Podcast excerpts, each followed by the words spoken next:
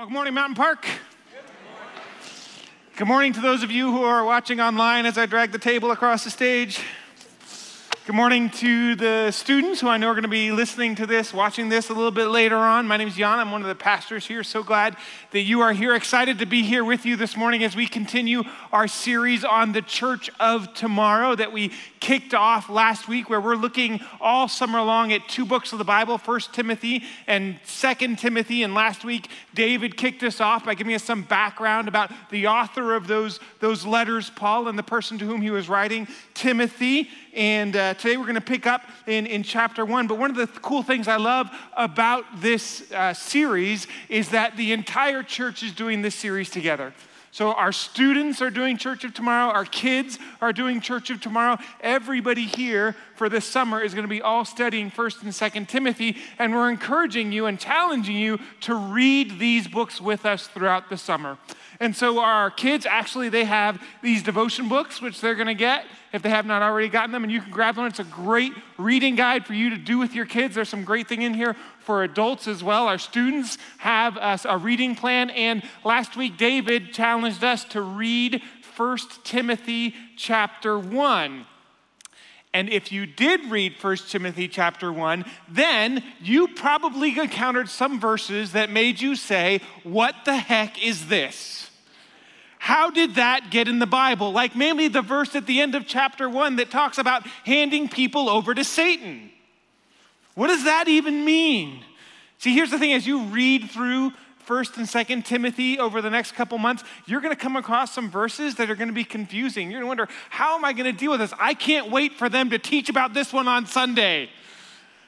But the truth is, we're not going to be able to touch on all of those verses. And there'll be times where you read stuff and, and we're not going to necessarily address it. So I wanted to equip you with a, a, a, quick little tutorial on how to handle tough passages in the Bible. And this is just a, this is just a little, little freebie for you, okay? So when you come across a tough passage in the Bible, here's seven quick steps that you can do. Number one, pray.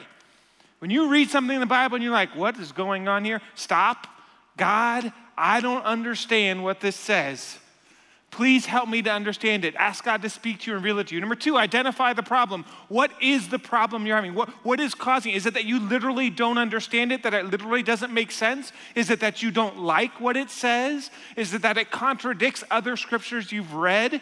What, what is, the, what is the, the problem that you have with the scripture? Try and identify and write that out. Then, three, read the context. Read the first two chapters before it and the next two chapters after it. Sometimes context, you don't want to read Romans 2 and 3 without reading Romans 4 and 5. okay? So you want to read the context. Four, hypothesize. T- take a stab at it. If I were to answer this question, what might it be? And, and consider some, some, some possible solutions. Then, five, ask someone. Ask a group of people, grab some folks and say, hey, let's sit down and let's talk about this. I'm struggling with this. What do you think? And trust God to lead your dialogue. Maybe invite someone who's read the Bible a lot and has some more Bible knowledge. Number six, research. There's some great tools on the web. BibleStudyTools.com. BibleStudyTools.com and BlueLetterBible.com are true great places. They have online commentaries. You can look up a verse and find out what folks have to say about it. Do your research. And if you're still wrestling, then repeat and keep repeating and keep repeating. And you may walk with the question for a while. But that's just a quick little tutorial on how to handle some difficult passages as you come across them.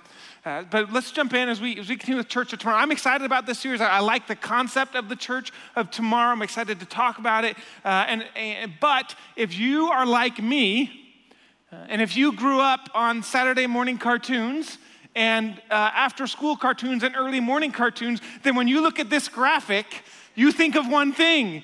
You think, the Jetsons, right? Right? And you hear the little noise of the car going, right?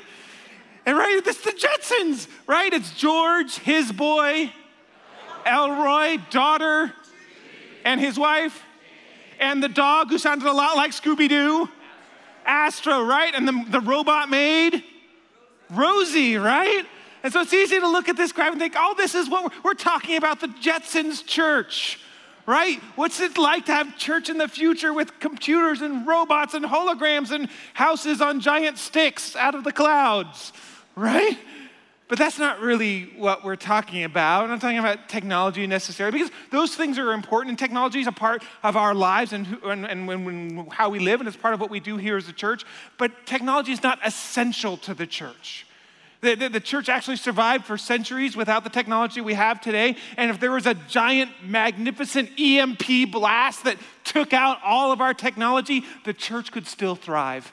It could still gather and be everything that God wanted it to be. But there are some things that are essential to the church. Some things that the church cannot be without those things. And those are some of the things that we want to look at because we have to have an accurate picture of what we are supposed to be so that we can do what we need to do to get there. So let me ask you first what's your idea of the church of tomorrow? What's your picture of the ideal church. When you think about everything the church is supposed to be, what is that to you? And remember, let's always remember when we talk about the church the church is not a building. The church is not the programs. The church is not the church staff. The church is the community of people who are living out their faith in Jesus together. What does that look like? So when we say, What's your picture of the church of tomorrow? I'm not saying, What's your picture of the programs of tomorrow, of the worship services tomorrow, of the building of tomorrow? What's your picture of the community of believers of tomorrow?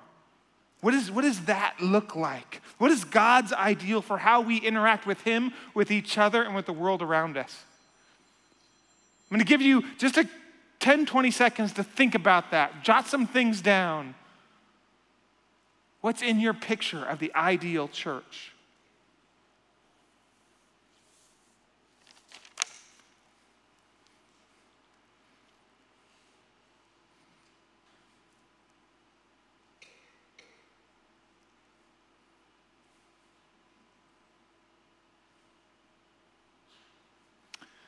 Now, if you have that picture, or at least some semblance of that picture, how close are we to that picture? Not just every once in a while, but day in and day out, how close would you say our church or the modern church in general is to that picture? Because if we were, if we're, we're really honest, there's a gap there, isn't there?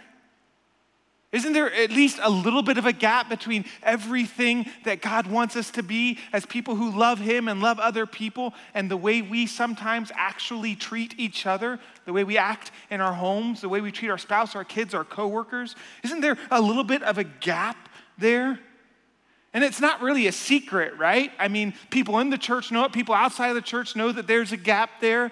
It's, it's not a secret. We've all experienced it, and if we're honest, we've all caused it at times.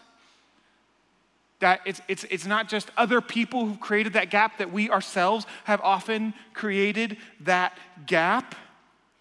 And there's been lots of books written about it. If you want to write a bestseller, just start with the basic premise the church stinks. You'll sell lots of copies.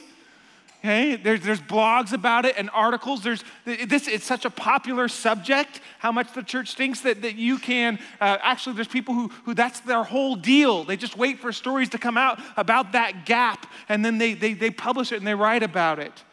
And there are, are people who say, and I used to be one of them, who say this gap, this gap between what the church should be and what it is, is proof that the whole Jesus thing is bunk. It's, it's just proof that, that Christianity in general is false. Because look, if Christianity, it doesn't, doesn't make people more loving, it just turns people into bullies. It, it just turns people into mindless sheep. It just creates an us versus them mentality where the good people are over here and the bad people are over there. And if you accept that idea, then there's only two options. One, to abandon it altogether, walk away from it, and say it's broken, it's not true, it doesn't work, or to say, well, we need to change it. We need to change it. We need to, to, to abandon some of the historical t- teachings of Christianity to deal with that gap.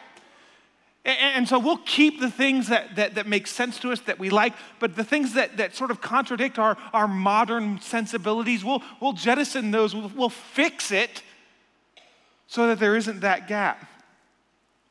But I think there's another option. I think there's a better option because this tension between what the church should be and what it actually is is not new.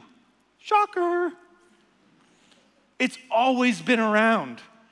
as long as the church has been around. And it existed in the church at Ephesus, where Timothy is, and Paul's writing to him, and Paul's commissioning him to address that gap. So we're going to look in 1 Timothy chapter 1 to see what is that gap? How do we respond to it? How does the church of tomorrow respond to that gap? But first I want to pray. Well, Lord, we, we, we pause right now to come to you and say, You are the King of Kings and Lord of Lords. You are God. And, and, and we're here this morning to, to, to learn more about you, to hear from you, to be changed by you.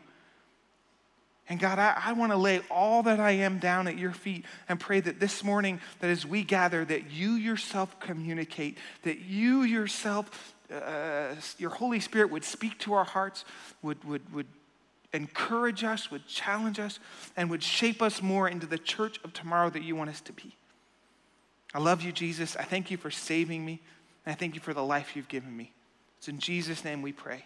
Amen. So, first Timothy chapter 1, we're going to pick up in verse 3.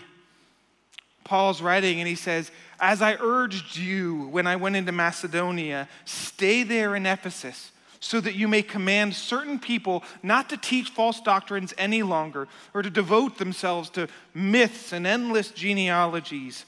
Such things promote controversial speculations rather than advancing God's work, which is by faith. The goal of this command is love, which comes from a pure heart and a good conscience and a sincere faith. Some have departed from these and have turned to meaningless talk. They want to be teachers of the law, but they don't know what they're talking about or what they so confidently affirm. What we see right here, right off the bat, is that the one of the causes of the gap we are talking about is false doctrines and meaningless controversies. That, that we get an inaccurate picture of God, we get wrong theology, and then we get distracted by things that just don't really matter all that much. Have you ever experienced that? Does that sound familiar? Have you ever been around a group of church people who are arguing about the color of the carpet? And you think it might come to blows, right? And we sometimes get caught up in and sometimes we get a wrong picture. Do you ever talk talking to someone about Jesus and you're listening to talk and you think, are we talking about the same Jesus?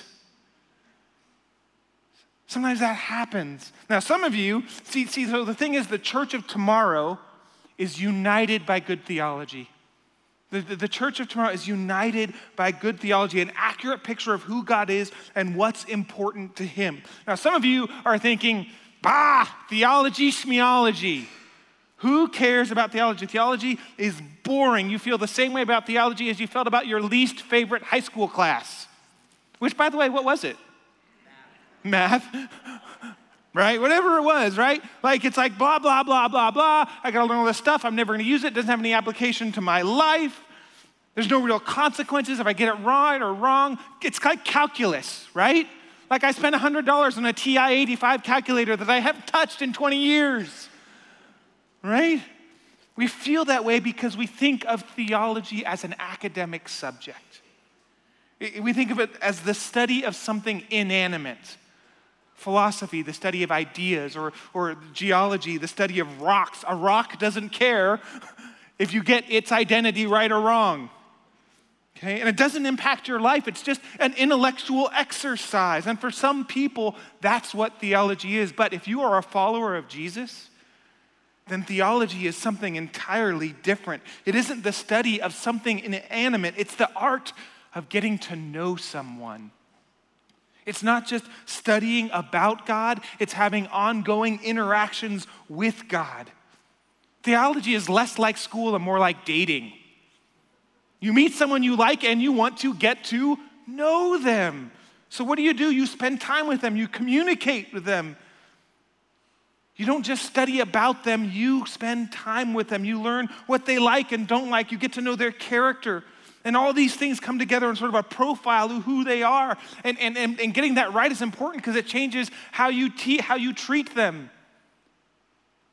I will no longer ever buy my wife milk chocolate because somewhere along the way I learned she doesn't like it. She likes dark chocolate. So when I'm at the store and I think milk chocolate, yummy, This little voice says, No. Because what you know about someone changes how you treat them and how you behave. Theology is not just ticking off a list of doctrines or adhering to or agreeing to certain statements. It's not a set of positions about God. It's your personal understanding of who He is that in turn shapes your attitudes and your actions towards Him. There's a story in, in Matthew where Jesus turns to His disciples and He says, Who do you say that I am? And that's a theological question. Who do you say that Jesus is? He's saying, who do you, but it's also a personal question. Jesus says, Do you know me? Do you accept me for who I really am? It's theological and it's personal. It's the same thing. Those things are always together. Have you ever answered that question, by the way? Not, not just as a theory, yes, Jesus is this, out of the other, but if Jesus were standing in front of you and he were to say, Who do you say that I am? Personally, what's your response to him? How do you, how do you answer that question?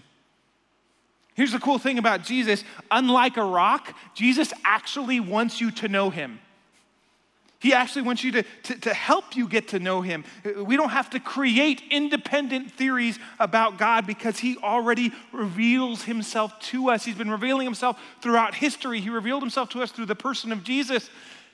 He's revealed us through the story of Acts in the New Testament and these stories of this revelations of Jesus that are revealed to us in Scripture. And so we can, we can go to that. We say, God, show yourself to us. And everybody has a theology just to be really clear about that. Maybe you're thinking, I don't know what I believe about Jesus. That's fine. That's your theology. Your theology is, I don't know. That's fine. Everybody, because all theology is, is any thought about God. If you have a thought about God that says God is stern, God is loving, God is distant, God is close, that's theology. Whatever that thought is, that's your theology, and it affects how we treat God. So Paul says, hey, church of tomorrow, when there's false doctrines, when there's people have the wrong idea of who God is, or when people are having meaningless arguments and is creating this gap, someone in the church has to stand up and say, Stop it. Stop it. Let's get back to who God really is. And that can be hard and uncomfortable because it also means the church of tomorrow is a place of conflict and a place of correction. How many of you like to be corrected? Right? That means the church of tomorrow can be uncomfortable. But here's the thing if we, if we are going to do this, if we are going to be a church that, that corrects false doctrine, that, that, that, that, that says, hey, we're going to stop having meaningless talk, we have to remember what Paul says in verse 5. The goal of this command is love. See, Paul knows that when it comes to doctrine, it's really easy for us to get arrogant it's easy for us to use right doctrine to assert ourselves as superior to other people. To think that having a correct picture of God, God gives us permission to mistreat, abuse, or look down on others. And so Paul says to Timothy, the church of tomorrow is motivated by love. It's motivated by love. Do you know what good theology without love is? Bad theology. Good theology without love is bad theology. Any accurate picture of God is going to motivate you to love other people and love them well. But sometimes it's hard to know what the loving thing is. Has that ever happened to you? You're in a situation and you're like, I want to be loving, but I just, I don't know what loving is. Does love mean I don't do conflict? Does love mean I don't cause them pain? Does love mean I help them make a wise? What, what does love mean? How, what is love? Well, Paul's going to help us with that because in this verse it goes on the goal of this command is love, which comes from a pure heart and a good conscience and a sincere faith. Paul gives us the anatomy of love. That love is rooted in these three things one, a pure heart, which means there's no ulterior motives. I'm not here with my own agenda. Uh, I, I, and that's important because often love requires sacrifice. And if you're there for your own agenda, if you're furthering your own agenda, you're going to have a hard time making the sacrifices necessary to truly love someone. Number two, a good conscience. A good conscience. Okay? That Greek word for conscience is the faculty of the mind whose nature it is to bear witness to one's own moral contact. That which distinguishes between right and wrong and prompts us to choose the former and avoid the latter. A good conscience, the ability to know right from wrong. That's a root of love. Three, sincere faith. That word for, for sincere is anapokritos, and it's actually a fun word. It refers to people who have no experience in acting, which is a fun, but basically it says it's not pretending. It's not, it's a faith, a genuine faith in God that says throughout my life, I'm not just putting this on because I go to church. I'm not just putting this on to seem like the really wise guy in your life. I have a genuine faith in God's ability to love me, to tell me what is right or wrong, and I trust Him to do what His part is if we do our part. Love is not the absence of moral standards, because some say that. Some say, hey, look, nobody's perfect. Just lower the moral standards. Otherwise, we all feel bad about ourselves all the time. Paul does not say that. Paul doesn't say the law is bad. He actually says the law is good. There in verse 8, he says, um, We know that the law is good if one uses it properly. So, what does it mean to use the law properly? Romans 3:20 another letter from Paul. Paul says no one will be declared righteous in God's sight by the works of the law. Rather through the law we become conscious of sin. We become aware of what is right and wrong. The law is not there to make us righteous. It can't do that. It's not there as a measuring stick to say who loves does God love more? Who does he love less? The only thing the law can really do is make us aware of our need for God's love for the mercy and the grace and the presence of Jesus Christ in our lives. And that's important because it reminds us that our experience in this world is not what it's supposed to be. So, so when we look around and we see all of the pain and we see all of the suffering and we see all of the hurt and we see all of the things, the law says, you're right, it is wrong. When we look at all stuff, we say, this is not the way the world should be. God's commands, God's standards say, you're right. I never intended it to be that way. And when we're in our lives and we're struggling with, with an attitude and we, we can't kick a habit or we can't get past a hurt or we can't get past our shame or we can't get past our insecurities and we're like, God, this just can't be the way it's meant to be, God's standards say, You're right, it's not the way it's meant to be. You are made to know that you are loved, that you are valuable. You are made to walk in love with me and with other people. So, there's a gap of false doctrine and there's a gap of love. And we respond to the gap of false doctrine by saying, here's the right picture of God. And we respond to the gap of love by being motivated by God's love. But how do you identify bad theology? I mean, Paul doesn't specify what false doctrines they are teaching. The only way you know someone has a wrong picture of God is to have the right picture of God. So, what's good theology? Let's read on before we do, though, I'm going to give away a little bit. We've got this gap in theology, we got this gap in love. There's another gap, but this gap is different from the other ones because this is a gap that we actually want. It's the gap of grace. Picking up in verse 12. I thank Christ Jesus our Lord who has given me strength that he considered me trustworthy appointing me to his service. Even though I was once a blasphemer and a persecutor and a violent man, I was shown mercy because I acted in ignorance and unbelief. The grace of our Lord was poured out on me abundantly, along with the faith and love that are in Christ Jesus. One of the reasons why there's a gap between who the church is supposed to be and the way we behave is that the church of tomorrow is made up of the sinners of today. It's made up of blasphemers, of, of violent, ignorant, unbelieving persecutors. The church of tomorrow is made up of the guy who's sitting at home right now or, or somewhere saying, I don't, I haven't, there's no need for me to have God in my life. I can do whatever I want. It's the, the woman who's sitting saying, I've done too much, no one could ever love me. It's the guy with subscriptions to Playboy and Hustler and online porn. It, it's the student who used to attend church and, and, and now has walked away because it doesn't see the need for it anymore. It's not just the kids in our kids' ministry or the students in our student ministry.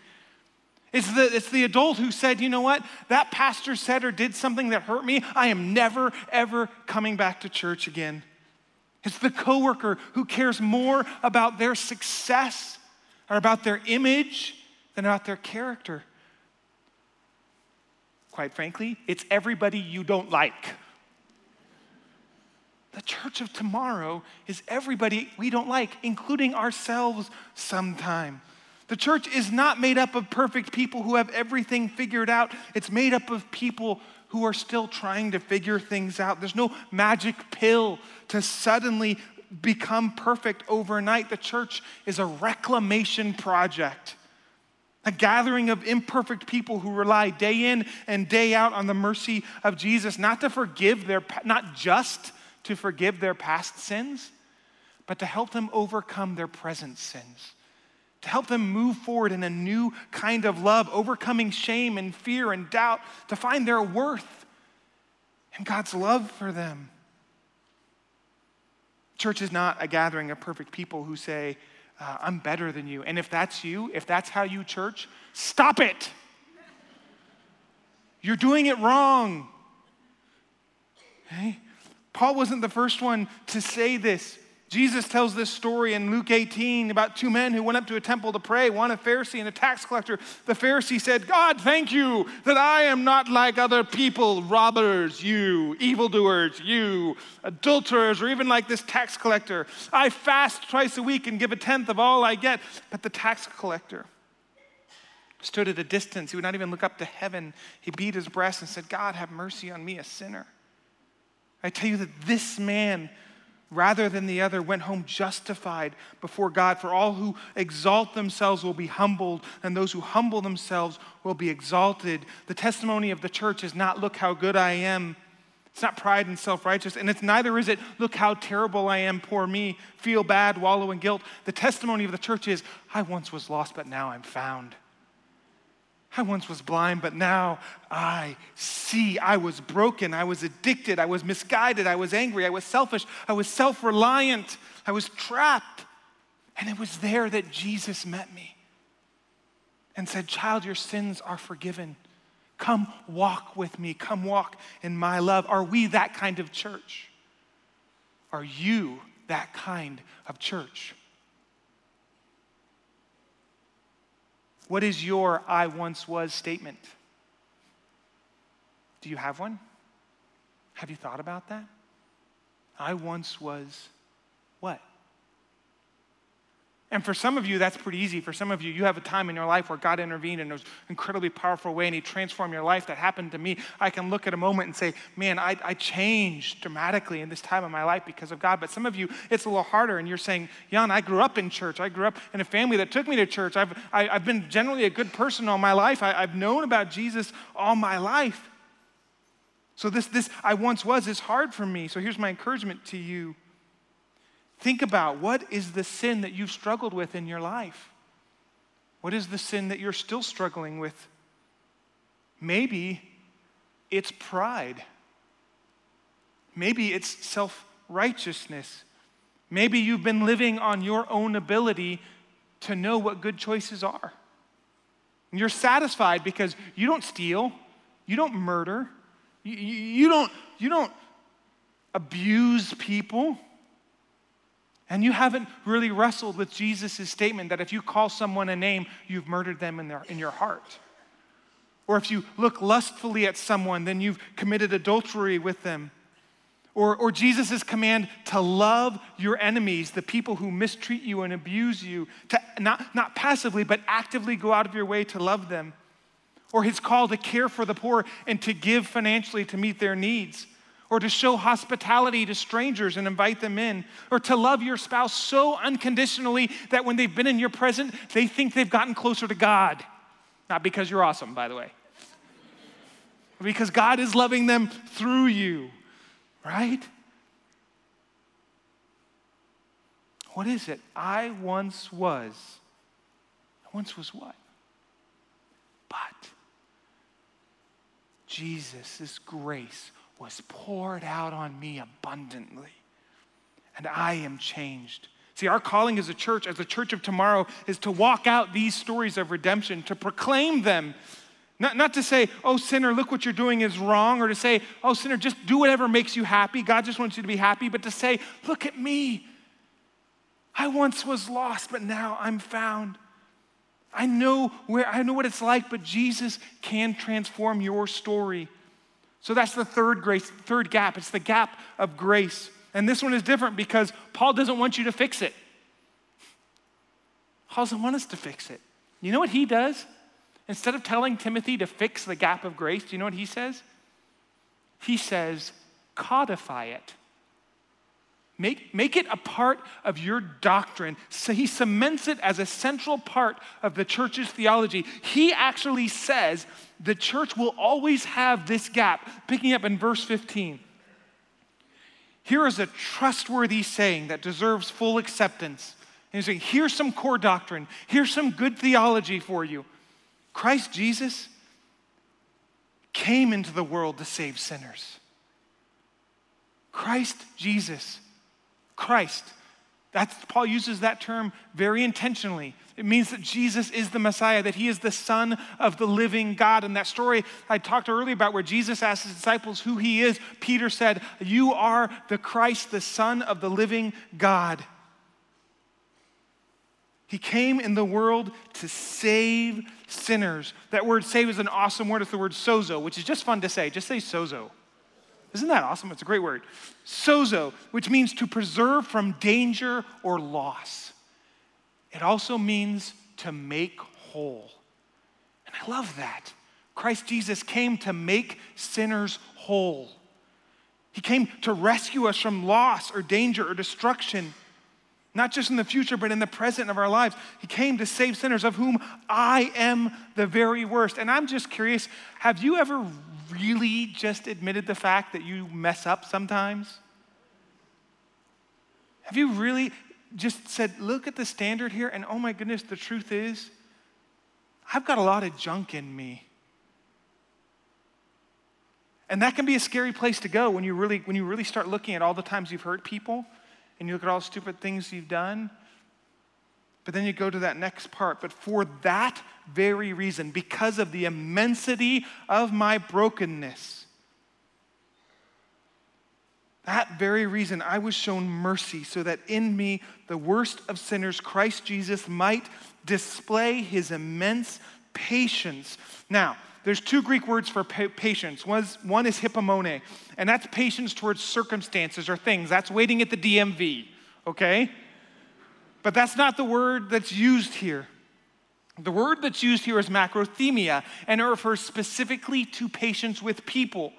And here's what it means forbearance, self restraint before acting, the quality of a person who has the power to avenge himself yet refrains from doing so.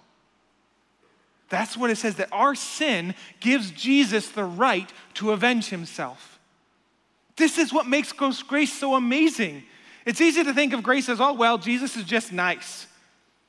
It wasn't a big deal. My sin didn't really bother him. But see, our sin gives Jesus the right to punish, to avenge himself on us. And what's amazing is that he has the patience, the forbearance to say, No, I will not do that. I'll die instead. I love you. I will withhold that. This is why it's important that we don't diminish God's standards because if we do, then there is no need for grace. There is no need for what Jesus did on the cross. And our need for Him gets smaller and smaller because we're good enough to do it on our own. Why does Jesus do this? So that he might display his immense patience as an example for those who would believe in him and receive eternal life. Receive eternal life. That when we live out our redemptive story, other people see his grace. This happened to me. A lot of you know, we talked about it before, that, that I didn't grow up in faith, and I was a pretty crappy person in a lot of ways. When I was in college, I had a friend named Jason, and he and I hung out. We were in theater together. We did parties together. We treated women the same. We, we, we had a lot in common. And, and when I came to faith, it was, it was something that a lot of people didn't know about. And so a lot of my friends, it, it really happened uh, in, in a short span of time. And so um, I walked in one day and I was wearing a shirt that was um, from the university ministry that I had started attending. And my friend Jason looked at me from across the, the theater lobby and said, um, Oh my goodness, did you become an MF in Christian? And I said, Yes. And, and we exchanged a dialogue. And, and in that dialogue, Jason got very angry with me, very upset, and he began to sort of to cuss me out and, and, and say some, some, some really um, difficult things. And, and, I, and I walked away. And, and if, you, if you had known me before that time, before I had met Jesus in that time, you would know that my response in those situations was to swing back.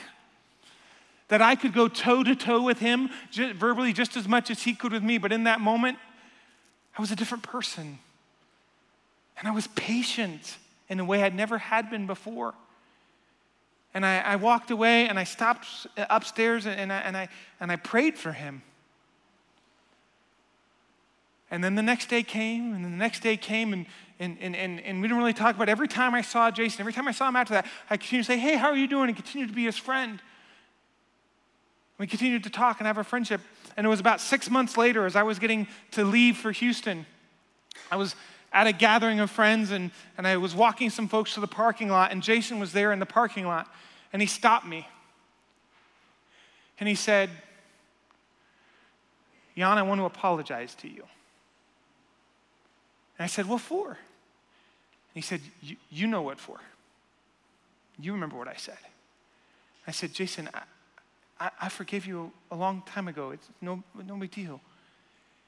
And he said, I know you did. I could see that by the way you treated me.